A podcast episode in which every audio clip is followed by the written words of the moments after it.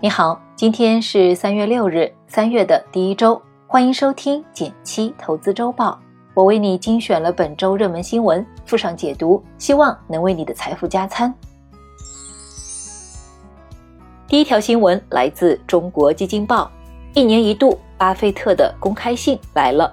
近日，股神巴菲特在伯克希尔哈撒韦公司官网公布每年一度的致股东公开信。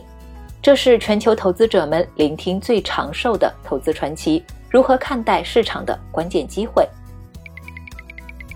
每年的这个时候，巴菲特都会给他的股东们发布这样一封信，雷打不动，已经六十年了。通常，巴菲特会在信中透露投资的情况，同时也会和大家聊一聊资本市场上的一些热点话题。今年的信里写了些什么呢？我来给你划一划重点。首先，按照惯例，他把伯克希尔公司的股票回报率和标普五百指数做了对比。虽然往年平均大幅跑赢标普五百，但去年跑输了百分之十六，财务表现不尽如人意。其次，巴菲特说：“永远不要做空美国。”最近美股波动开始增大，不少投资者的信心有些动摇。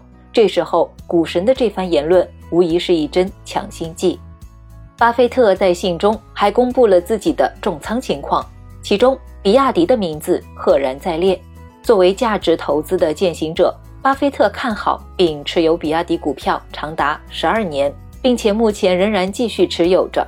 而二十五倍的收益，也正是知行合一的最好诠释。对我们来说，这是一个很好的榜样。看好一个投资品，不妨站得更远一些，多给一些信心和耐心。投资才有更好的回报。今年五月一日，巴菲特会和搭档查理芒格继续出席伯克希尔的年会，届时会有更多的金句诞生，我们也会及时为你解读。第二条新闻来自新华社，房住不炒继续调控升级。住房和城乡建设部部长倪虹近日在杭州、无锡调研督导房地产市场时说。要毫不动摇地坚持房子是用来住的，不是用来炒的定位。在两会召开期间，由中央级媒体释放出这条消息来，可以看出国家对于房住不炒的决心。上海也在这两天出台了牛年首份楼市新政，政策提出将实施住房限售，按照优先购房政策购买的新建商品住房。在购房合同网签备案满五年后方可转让，这条政策一宣布，引起了很大讨论。但也不要被五年这个数字吓到了。现在参与认购，也就是摇号的房子，一般从预售到最后交房都需要一到两年时间，产证办下来还要一段时间，所以真正限售的时间差不多两到三年。仔细分析下，虽然这条政策比想象的要温和。但在本质上，国家还是继续贯彻“房住不炒”的原则，让没有房、有计划买房的朋友以自住为优先考量，不要抱着未来能炒作高价的心态来进入楼市。除上海之外，杭州、东莞等地也都在近期陆续出台了各式调控政策。从内容上看，比起去年这一轮的调控有所升级。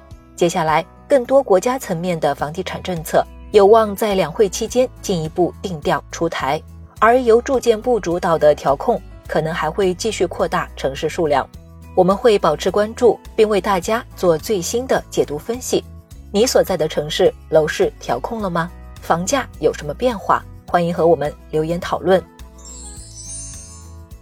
第三条新闻来自网易财经，支付宝上的理财也不安全了。近日。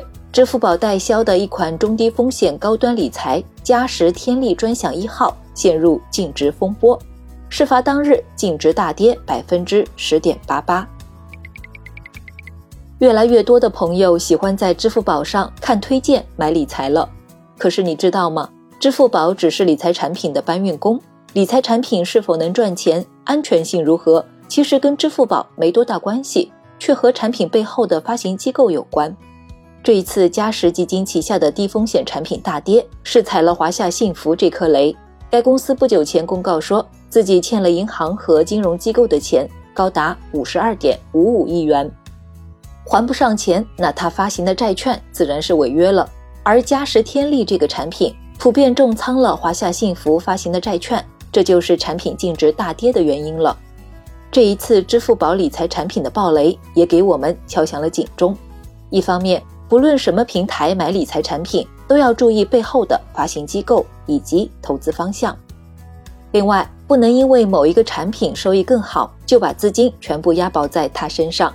就算是低风险的稳健产品，最好也分散几个产品投资，这样就能更好的分散债券类投资品的信用风险。如果你想增强对投资产品的辨别能力，可以加入我们的一元实操营进行学习。班班手把手带学，帮你绕开理财路上的坑。